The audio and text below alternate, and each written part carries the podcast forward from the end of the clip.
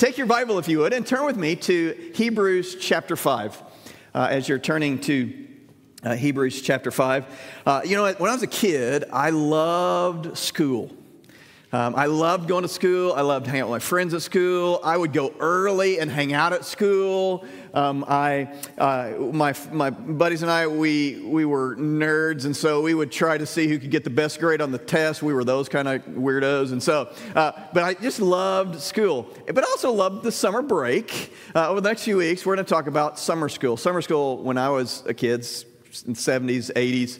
Uh, summer school is that time when maybe because you had a lot of absences, you'd been ill or whatever, and because of all these absences, you needed to take some, you know, go back to summer school. Or maybe, maybe you had really just been trying to coast through and didn't apply yourself. And so if you're going to stay up with your grade, uh, because of how you've done in classes. If you're going to stay up, you're going to have to take some, some summer school classes. And so uh, maybe some of you did that and had to do that. That's the way kind of was back in the day when I was, uh, when I was in school. But summer school was that time that you went back and, and learned some things, got refreshed on some things so that you could stay up with everybody so that you could continue to mature, you could continue to move forward, and you didn't get stuck in some other grade. You didn't get held back. So summer school was that time. And over the next few weeks, summer school's in session here at First Church. And we're going to just learn some things, relearn some things, go back and think about some things so that we can move forward, so that we can move up, and so that we can grow and mature in our faith. One of the things we like to say here at First Church maturity comes as we spend time with Jesus, growing or getting to know Jesus so that we be, can become more like Jesus. I messed that up once. Let me, let me try that again. Uh, maturity comes as we spend time with Jesus, getting to know Jesus, so that we can become more like Jesus. So, our professor, our teacher here in week one of summer school, is we don't know for sure. Many scholars think the Apostle Paul, maybe, maybe not, doesn't really matter. He wrote a book uh, to the Jewish people, the book of he, that's called Hebrews. He was writing it to these now believers who had embraced Jesus as Messiah. And they had gotten a little stuck. They needed some help. They needed to go to summer school. They needed to be reminded that, that, that they're to be maturing and growing in their faith. Listen to what he says to them as he tries to encourage them, as he encourages us. Hebrews chapter 5, verse 11, he says, About this we have much to say and it's hard to explain since you have become dull of hearing, for though by this time you ought to be teachers. You need someone to teach you, again, the basic principles of the oracles of God. You need milk, not solid food. For everyone who lives on milk is unschooled in the word of righteousness since he, since he is a child. But solid food is for the mature, for those who have their powers of discernment trained by the constant practice, or constant practice to distinguish good from evil. Therefore, let us leave the elementary doctrine of Christ and go on to maturity, not laying again a foundation of repentance from dead works and of faith toward God. Let's go back and that first thing that Paul says, or the, the, the, author says. And this, we have much, about this we have much to say. It's hard to explain since you've become dull of hearing. So he'd been talking about something else prior to verse 11, and then it's like he just interrupts his thinking as he's teaching them some things, and he, he, it's like he's getting frustrated. It's like right here in the middle of this letter where he's been just sharing some things that he's really excited about. He just gets frustrated as he thinks about his audience, and he thinks about that his audience just isn't, isn't growing like they should, isn't tracking along as they should. He's been talking to them. Again, this is what was in in the chapter, that chapter just before this. He'd been talking to them about this, this idea of Christ being our high priest. He had introduced the idea of the Old Testament uh, person of Melchizedek and how Jesus is like that. And, and you could tell he was getting excited and, and getting all pumped up, and he was going to dive deep into some deep theological truth that was going to be great for them. And he thinks, you know what? I'm like wasting my time. These guys aren't ready to hear this. They, they, they, they're, they're dull. What, what does he say? You're dull of hearing, is what he says. The New Living Translation says, or translates it this way You are spiritually dull and don't seem to listen. An Old Testament professor, his name was Dr. Malcolm Shelton, when I went to Mid American Christian University. Dr. Shelton, uh, he just seemed back in the day so old. Uh, he had like super wrinkly skin and he slicked his hair back. I just want you to get a picture of Dr. Shelton. Uh, slicked his hair straight back and he wore back when plaid was definitely not in, he wore these suits that were totally plaid okay and so and he's super short and he would walk around mumbling to himself and, and we just he just it, he just uh, felt super old to us out of touch in some ways with like what was going on in the world but uh, one of the things that we would say about dr shelton he was just this precious man of god we would say he's either moses himself or he knew he's so old he knew moses personally so um, but, but Dr. Shelton had this impeccable pedigree as far as a as a professor of Bible. He was passionate about God's Word. He had all these advanced degrees and he did postgraduate work at the Hebrew University in Israel. And he'd gone, uh, he was part of the Archaeological Society, blah, blah, blah. And he'd gone all these, on all these archaeological digs. And he just loved the Holy Land. And he would show us these slideshows. If you're younger, that you may struggle with what that is. It's an actual slide, it's a picture, it's a really small, and you put it in this. Anyway, we wouldn't even go there. Uh, and he would show us these slideshows, and he would get so passionate that he would sometimes get so moved that he would begin to weep. He did that, I remember, on more than one occasion. Or he'd be so excited about God's word, so passionate about God's word, that he would be weeping in class. And then he's surrounded by these knuckleheads that could care less. We would go out of class and everybody's griping about how hard his classes are and about how hard his tests are. He's one of those professors that gave you true and false, but the true and false you had to, and he would have the, the, the different parts in the true and false, and you had to tell him which part of the, if it was false, which part of the statement was actually false. So it was like so difficult, and there was so much reading, and so you just wanted to get through his classes. That's the way most students were.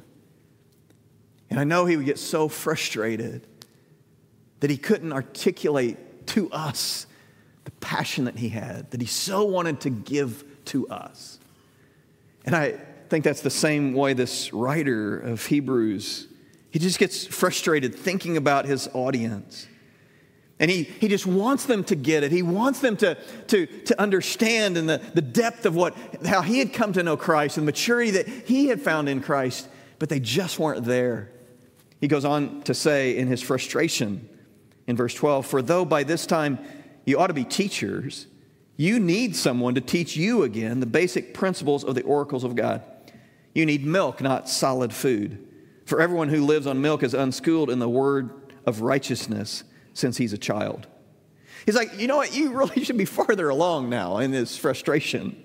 You should have grown beyond this. In fact, you ought to be really at a place where people could learn from you, where you could teach others. And I don't think he's really saying that you should be at a point where you could stand up in an audience or a classroom setting and, and that you could teach some you know deep theological truths to a, you know an audience that, that that was there you know in a classroom type setting. I think he's just basically saying you know what? You ought to be living a life where people can see something in you that's different. Living a life where just by the way that you live that you can teach someone truth, by the way that you're living out your faith. But he's just frustrated he's like, You're not even there. You, you, you can't help anybody else. You need to go back to some of those basic truths, some of the basic principles that you should know by now. I heard a story of a teacher, and this teacher had taught for like 30 years. And there was a position that had come open at, this, uh, at the school system teacher was super excited about that, that position, really was coveting that, and thought, you know, I'm a shoe and I've taught for 30 years here. There was another teacher that had about 10 years' experience, younger person, and they also put in for the same role. And the guy thought, you know, I, again, shoeing, I've been here 30 years. There's no way I'm not going to get the job. Well, they gave it to the guy with just 10 years' experience. And that guy with 30 years experience was so exasperated by that. He goes to his boss and he's, he's upset. And, and, and why in the world would you give the, the, the job to that guy instead of me? I've got 30 years experience. The administrator, you really want me to tell you why? He goes, well, sure. It's like, well, yeah, you have on paper 30 years experience, but actually in reality, you've got like three years of experience that you've used another, the other 27 years. You haven't grown, you haven't matured, you, you haven't continued to stay fresh. But this other person that we, that, we, that we promoted into that position, they've got 10 years experience, but year after year after year, they continually grow and mature and their passion is there. That's who we want in this role. And I would just invite you to think about your own life. Have you, are you just kind of regurgitating some of the spiritual experiences that you've had in the past, and that's what you're living off of? I've got pastor friends, and that's where they are. They're just regurgitating some of those past spiritual experiences they're stunted and, and we can all get there that, that we just live off of off some experience that we had back then and we go back there and we haven't continued to grow year over year over year and maturing. It's kind of what the writer is saying to the hebrews here. You need milk not solid food. When, a, when you think about that you think about a child that is still eating milk or drinking milk and isn't quite ready for solid food. When we're a baby and, and you know, feeding a baby is really cute and, and all that, and basically anything a little baby or a little toddler does is cute. Uh, our, uh, my father in law used to say when the boys were super small, you know, watching them is better than TV, you know, when they were little babies. And, and everything they do is cute. I think back when uh, J- or Caleb, uh, our oldest son, when he was an infant, he just started eating solid food, and Crystal was feeding him. He was in the high chair, and she's feeding baby food, and he had he had just started. He'd learned how to make a like a motor sound with his with his mouth, you know that sound, and uh, as Crystal's feeding him, he combines those two uh, things. And so as she's feeding him pureed green beans, uh, he makes that motorboat sound. And when he makes that motorboat sound as as she puts the food into his mouth, you know, you guys were ahead of me, you can just imagine green beans going everywhere. It was all over his face, it's all over Crystal's face, it's all over the high chair. And of course, what any good father would do, I just start laughing because it's hilarious, you know, to see Crystal with all this stuff all over her. She, so I'm laughing, she's laughing, and then Caleb starts laughing. And then, of course, what does he do when you put the next bite up to his mouth?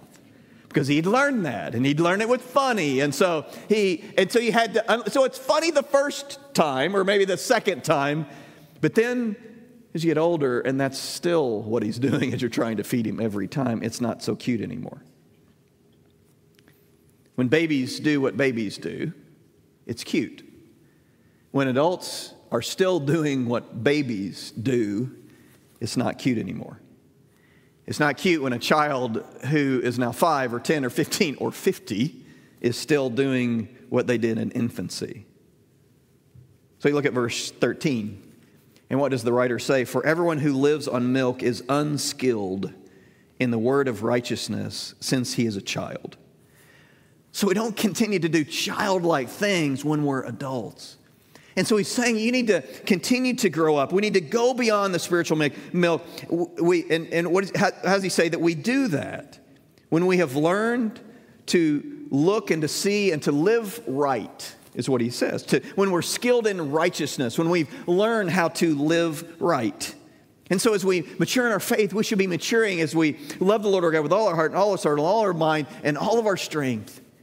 And so, I'm learning to love the Lord with all my heart, with all of my emotion. And I'm learning to love my Lord with all my soul, so it's my will. I'm learning to love the Lord with all of my mind, so it's all of my intellect. And I'm learning to love the Lord with all of my strength, with all of my, my physical body, what I do, how I live out my faith through what people see. So, in other words, as we grow in our knowledge and our perspective, we're growing in our knowing. And as we grow in our conviction and character, we're growing in our being. And as I grow in my skills, I'm growing in my doing. And so we all need to look at our lives and to ask ourselves the question how are we doing? What, what, what is, as Paul, is, as the author is, as he's talking to the Hebrews, and he's talking to us, what, what do we have to apply into our own lives? As we look into our own lives, what's going on in our mind? What's going on in my heart? What's going on in my actions? Asking ourselves, uh, ourselves am I growing up? Am I maturing? Or do I still live like a spiritual infant? Verse 14, he says, But solid food is for the mature. For those who have their power through their powers, their, have their powers of discernment trained by constant practice to distinguish good from evil. So, solid food is for those who have matured. And so, are you eating that solid food? Are you, are you still uh, eating baby food or are you on to solid food? Infants, it's just an exciting day when they get to the point where they can eat solid food. There's a lot of parents that are struggling to find baby formula right now that are feeding their uh, kids formula. They're going to be really excited with the, some of the shortages when they can feed their child solid food. And how does how does the author say how we define someone that's eating solid food? He defines that as you look at the passage. Solid food is the mature, and how's that defined? It's for those who have their powers of discernment trained by constant practice to distinguish good from evil. So, that person that's matured, that's eating solid food, is able to discern what's right and wrong. It's able, able that person's able to distinguish good from evil. And that seems pretty simple, except in the complex world that we live in, our world is struggling to understand, even within the walls of the church, what's right and wrong. Struggling to understand what is good and true. Struggling past the distractions that the world would offer to actually see, again, true and false. The psalmist helps us understand that as the psalmist relates to us in Psalm 1 Blessed is the man who walks not in the counsel of the wicked, nor stands in the way of sinners, nor sits in the seat of scoffers, but his delight is in the law of the Lord. And on his law he meditates day and night. So, what, what the psalmist is saying is the, the person that is in, in, enduring the, or enjoying the blessings of God, which are the favor of God, is the person that, that doesn't live this way the person doesn't walk in the counsel of the wicked. The person doesn't stand in the way of sinners. The person doesn't sit in the seat of scoffers. In other words, what he's saying is the inputs that you have that are, that are defining for you right and wrong matter. So, are the inputs that are helping you define what's right and wrong and what's right and true and good and evil, is that just the world? Are you letting the scoffers tell you what's right and wrong? Are you letting the, the, those who uh, their counsel is wicked? Are you allowing those to influence you? Are you letting yourselves be constantly led by the cultural influencers of your day to push you to believe what they believe because it's the end thing to believe right now? Or the mature, by contrast, delight in the word of the Lord. They delight in the law and they meditate on it day and night. And so it's really, really important as followers of Jesus that we know what's going on in our world. And so I'm not saying that we don't listen and we don't pay attention, that we don't read well, and that we don't understand what's going on in our world. Like the men of Issachar scripture says, that we understand the times so that they know what to do, so they knew what to do. And so we must understand the times. We need to be well read. We need to understand what's going on, but then we need to read it and understand it and look at it through the filter, not of the influences of our world, but through the influence of, of Scripture. And as the psalmist writes, that we meditate on what is right and true and good as we meditate on God's word, helping us to distinguish what is right and wrong. I want to remind you today as we gather here one of the elementary truths, again, he's saying we need to go past the elementary truths. One of those foundational truths that is a building block that we build our lives on is the foundational building block that there are things that are right and wrong, things that are true, things that are good and the evil. There are moral absolutes in our world. Great place for an amen that I didn't hear, but I'm just going to assume you were thinking it. Okay. There are things that still, no matter what culture says, that are right and wrong. Our culture would say to us that what is right and wrong, maybe for you, is different than for me. Our culture would say that, that truth is ever evolving. And so maybe what what was true back then or true in your generation is not necessarily true today. I get that. I understand the argument. I've heard that. But then you put that through the filter of God's word, and we recognize, you know what? That's not true. That's not right. There are moral absolutes that do not change. And as followers of Jesus, Paul said to us, in the crooked and perverse generation, twisted generation that we live in, Paul said, you need to shine as lights and so, though, in the midst of our culture and what's going on in our culture, we must continue to shine.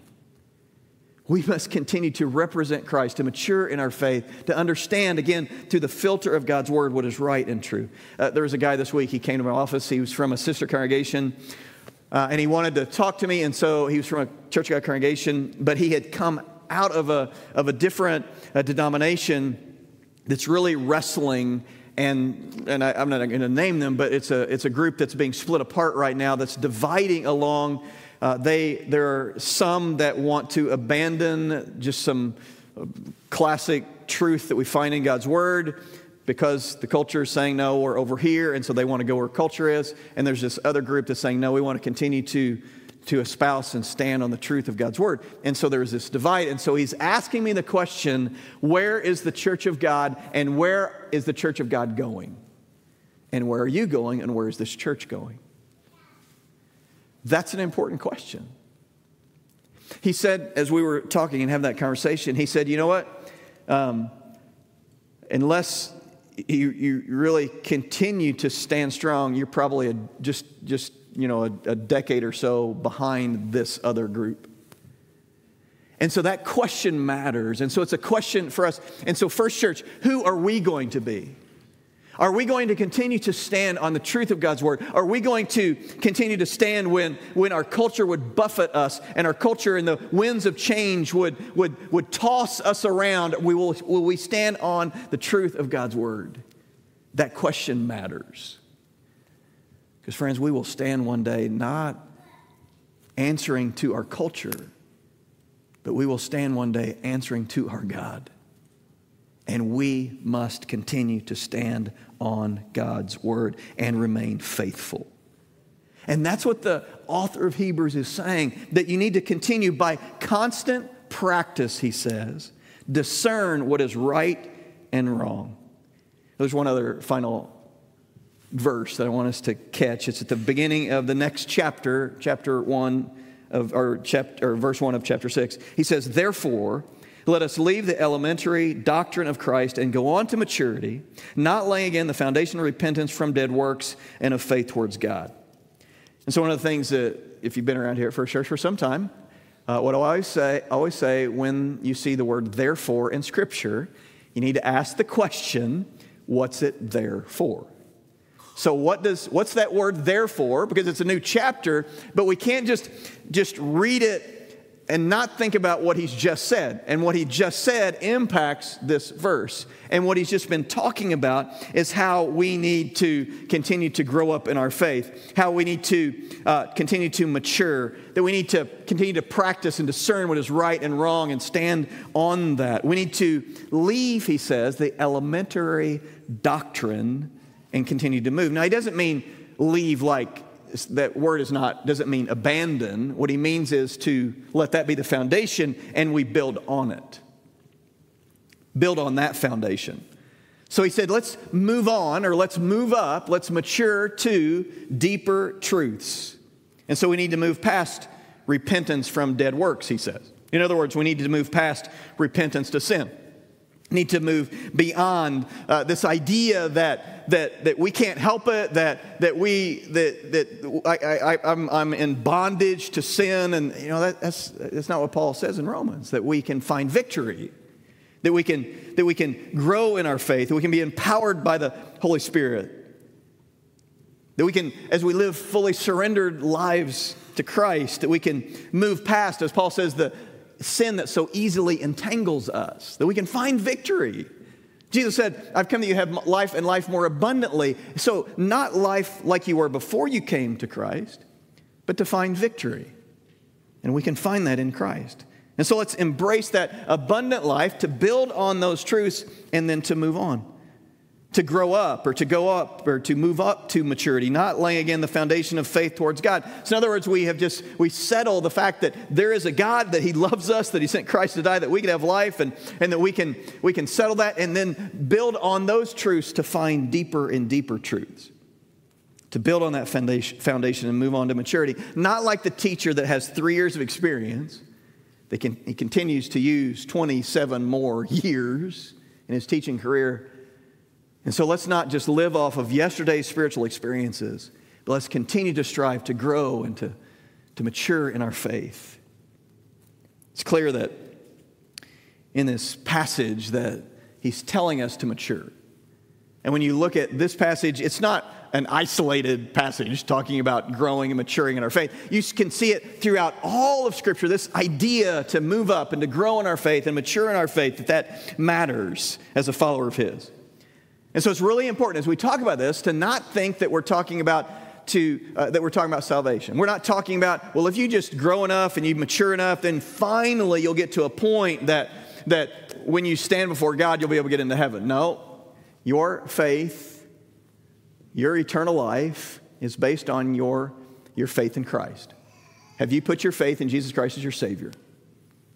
Have you embraced Christ? Have you, have you acknowledged the, the, the death, burial, and resurrection of Christ and that He died for your sins and you've repented and you've put your faith in Christ? If you've done that, then that's settled and you don't have to then worry about what we're talking about here in terms of am I, a, uh, you know, am I going to make it to heaven or not? That's not what we're talking about. What we're talking about until that time He calls us home, that we're becoming more and more conformed to the image of Christ, that I'm growing in my faith, that my world sees me and they see the difference that Christ has made in me.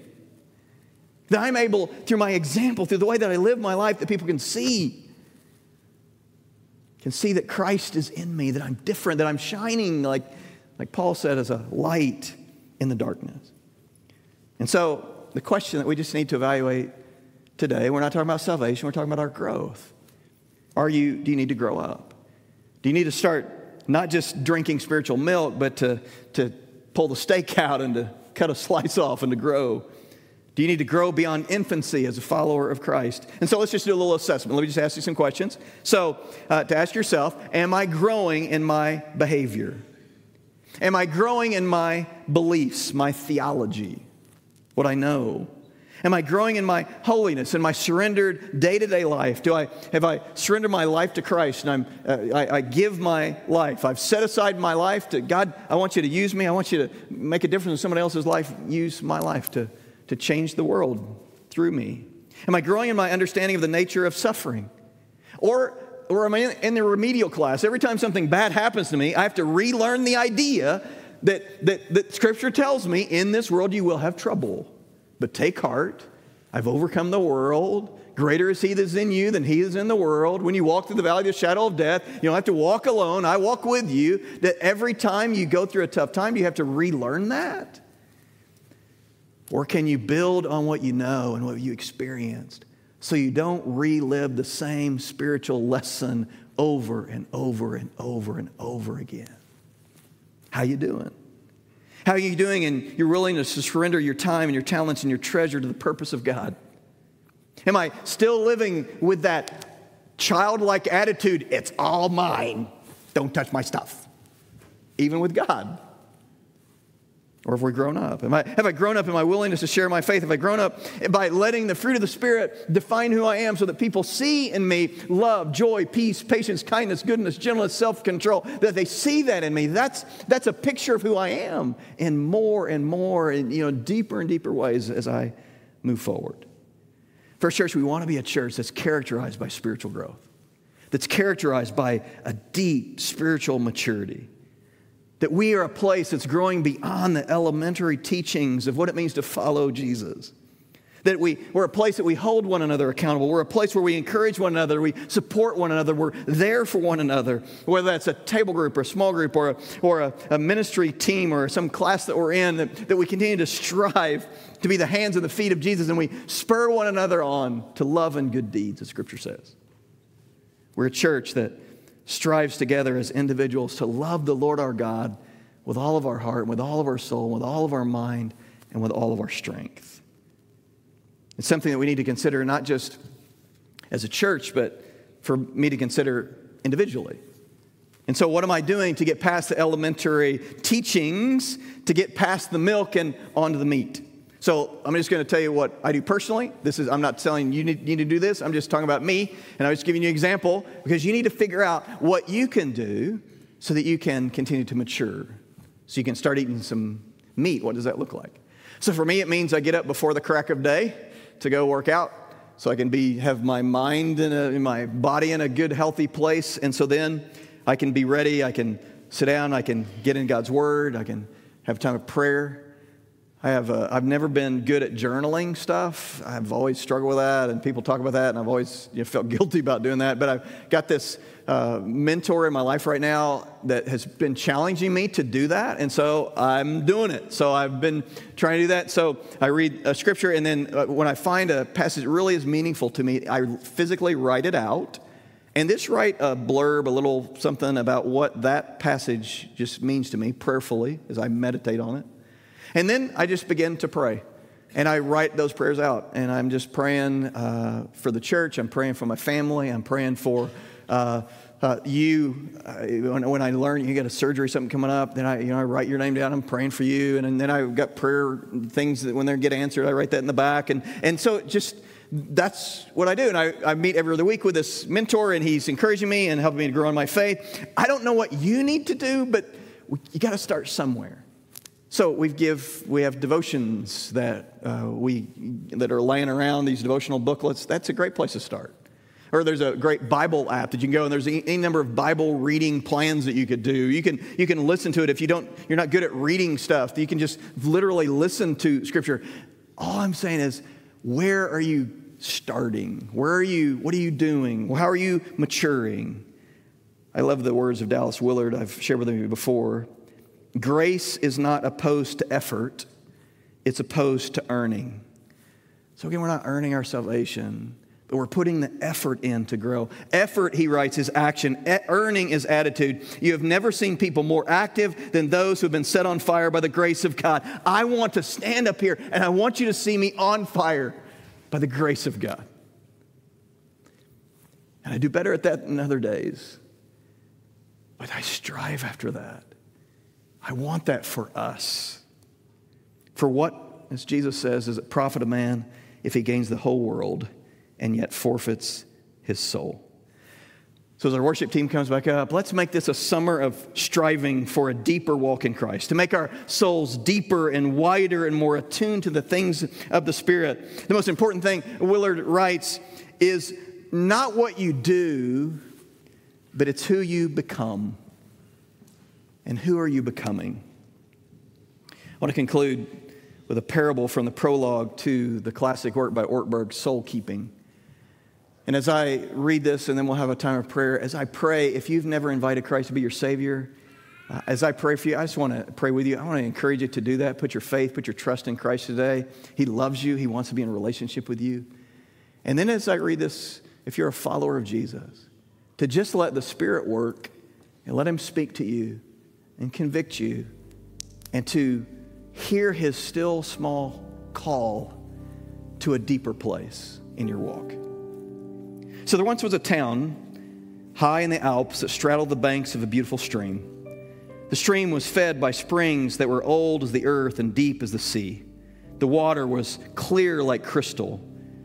Children laughed and played beside it. Swans and geese swam on it. You could see the rocks and the sand and the rainbow trout that swarmed at the bottom of the stream. High in the hills, far, abo- far beyond anyone's sight, lived an old man who served as the keeper of the springs. He'd been hired so long ago that no one could remember a time when he wasn't there. And he would travel from spring to spring through the hills, removing branches and fallen leaves or debris that might pollute the water. But his work was unseen. One year, the town council decided they had better things to do with their money. No one supervised the old man anyway. They had roads to repair and taxes to collect and services to offer and giving money to an un- unseen stream cleaner had become a luxury they could no longer afford, and so the old man left his post. High in the mountains, the springs went untended. Twigs and branches, and worse, muddied the liquid flow. Mud and silt compacted the, the creek bed. Farm waste turned parts of the stream into stagnant bogs. and for a time no one in the village noticed. But after a while, the water was not the same. It began to look brackish, and swans flew away to live elsewhere. The water no longer had a crisp scent that drew children to play by it. Some people in town began to grow ill. All noticed the loss of the sparkling beauty that used to flow between the banks of the stream that fed the town. The life of the village depended on the stream, the life of the stream depended on the keeper. The city council reconvened, the money was found, and the old man was rehired. And after yet another time, the springs were cleaned, and the stream was pure, and children played again on its banks, and illness was replaced by health, and swans came home, and the village began to come back to life. The life of a village depended on the health of the stream. The stream is your soul, and you are the keeper. And so, my question as we conclude today how, friends, is your soul? And how are you doing, my friend, as the keeper of it? Let's stand. So, Heavenly Father, today, as we as we worship in this final song and we have some space, God, to hear from you, to listen to you, to sense the still small pull of your spirit. God, I pray for that person that has never embraced Christ as their Savior. And so today, God, I pray, Father, that as we have talked about your desire to mature us and to grow us and be alive in us, God, I pray that for that person, as they confess their sin and they put their faith in you, maybe for the first time, God, I thank you for setting them free, whether they're in this room or by radio or online. God, thank you for the forgiveness that you offer. Thank you for the new life in Christ that is ours today. And God, for those of us who have not been tending to our soul maybe as we should. And today, as God, you are speaking to us, we recognize that and we feel that conviction, Father, and that realization. God, I pray, Father, that you would help us not to go out of here beaten down, but God, encouraged. Encouraged, God, that you love us so much that you want to be in deep, abiding, growing relationship with us. And so, Father, today we say back to you, yes, God, I want that too. And so, God, I'm going to do what I need to do. I'm going to put the effort in as I am the keeper of my own soul.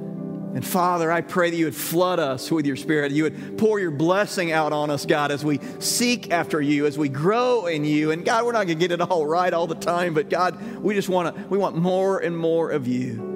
And so as we sing this final song, I pray, God, that our words would help us to be able to articulate our love for you, our passion for you, our desire to know more of you.